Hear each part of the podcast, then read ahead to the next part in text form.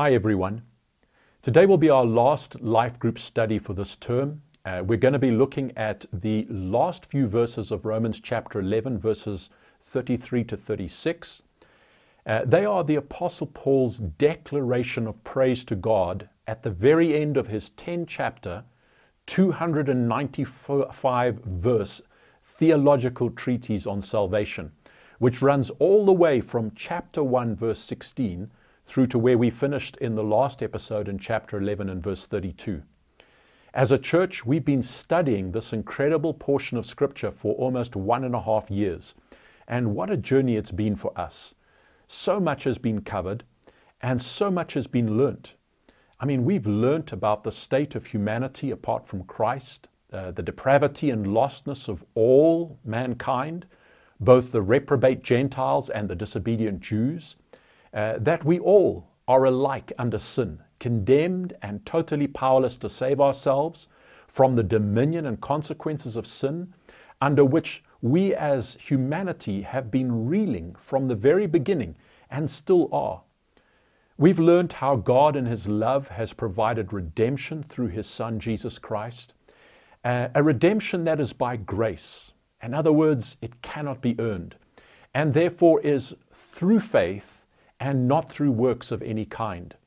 We've also seen that just as Adam's one transgression has negatively affected humanity in its entirety, causing death to come on us all, so the righteousness of Jesus, his one act of obedience in going to the cross for us, positively affects all those who are baptized into him and united with him through faith, resulting in them receiving justification and being sanctified through their belief in the truth and the work of the Holy Spirit in their hearts. We've also come to understand the purpose for which God gave the law. It was never given to save us, but to show us just how wretched we all are and to direct us to Jesus for salvation. And lastly, we have seen just how certain the salvation of God's elect and their ultimate glorification is despite their suffering in this present age, and how God is working out everything in the most amazing way to ensure that all those whom He foreknew, all those whom He will call, both Jew and Gentile, are saved. As we've studied what Paul wrote, as we've been delving into the deep things of God that he has been uh, expounding to us, we have been delving into the depths of God's riches and wisdom and knowledge and in many ways, we've been searching to understand God's judgments and fathom His ways. And there have been many things that have been difficult for us to grasp, things that we've found hard to accept, things that have challenged our perception and understanding of God to the very core. And most, if not all of us, are still grappling to understand how all that Paul has taught us fits and works together in the perfect harmony that it does. Paul was acutely aware that this would be the case as he wrote this letter. And so, as he brings us to the end of this incredible journey into the mind of God, as he looks back on all that he's been teaching and he sees just how marvelously God has woven everything together to accomplish his purpose to the very last detail, despite human sinfulness and rebellion, despite everything that has gone on in human history, all he can do is burst forth in this rich doxology, this heartfelt declaration of praise to God, which we are going to look at and discuss today. It's found, as I said, in the last verses of chapter 11, verses 33 to 36. So let's just read it together. Romans chapter 11, verse 33 to 36. And we read there, as Paul writes, these incredible words Oh, the depth of the riches and wisdom and knowledge of God. How unsearchable are his judgments, and how fathomless his ways. For who has known the mind of the Lord? Or who has been his counselor? Or who has first given to God that God needs to repay him? For from him and through him and to him are all things. To him be glory forever. Amen. You know, as I read these words, I must wonder whether our study of this great letter has brought us into the same realization of how great God is that it brought Paul into.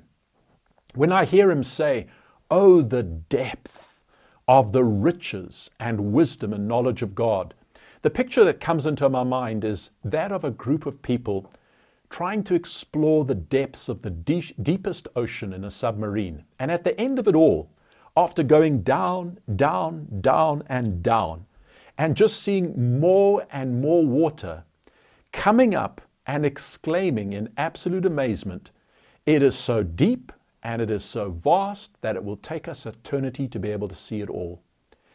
You know, even with the, the insights and the revelation into the mysteries of God that was given to this great apostle Paul, he knew that there were things about God that neither he nor anyone else would ever be able to fully grasp and understand.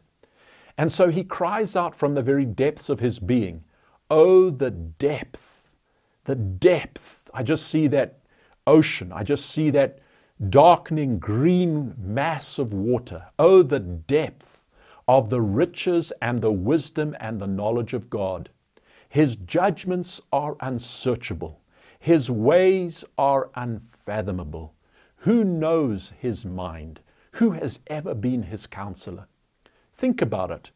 When God put this incredible, complex plan of salvation together, all that we've been studying as we've gone through the book of Romans, he didn't consult anyone. He didn't need to. He didn't need to share his mind with anyone. He didn't need to bounce his ideas off someone or get someone else's feedback. He didn't even share it with the angels. God put this plan together all by himself as Father, Son, and Holy Spirit. And from that time on, he's been revealing it bit by bit through his holy prophets and apostles, through the writings of Scripture, and giving us his creatures, both humans and angels, the privilege of seeking to understand it, and in so doing, gaining glimpses into his all surpassing grace, mercy, power, and glory. I'm sure that this is exactly what we have gained as a church through our study of Paul's letter to Rome thus far. I know that I certainly have. My knowledge and understanding of God have been challenged, and they have, it has been shaped, and even in some ways changed. I don't know about you, but I'm not the same person I was when we began this journey. The scriptures have had a work in me. Just understanding and delving deeper into understanding what Paul wrote and uh, gaining and seeking to gain the understanding that he had of God and of God's wisdom and God's knowledge and God's riches and God's incredible, awesome power and glory. I can tell you that I have been changed. And for that, I am most thankful to the Lord.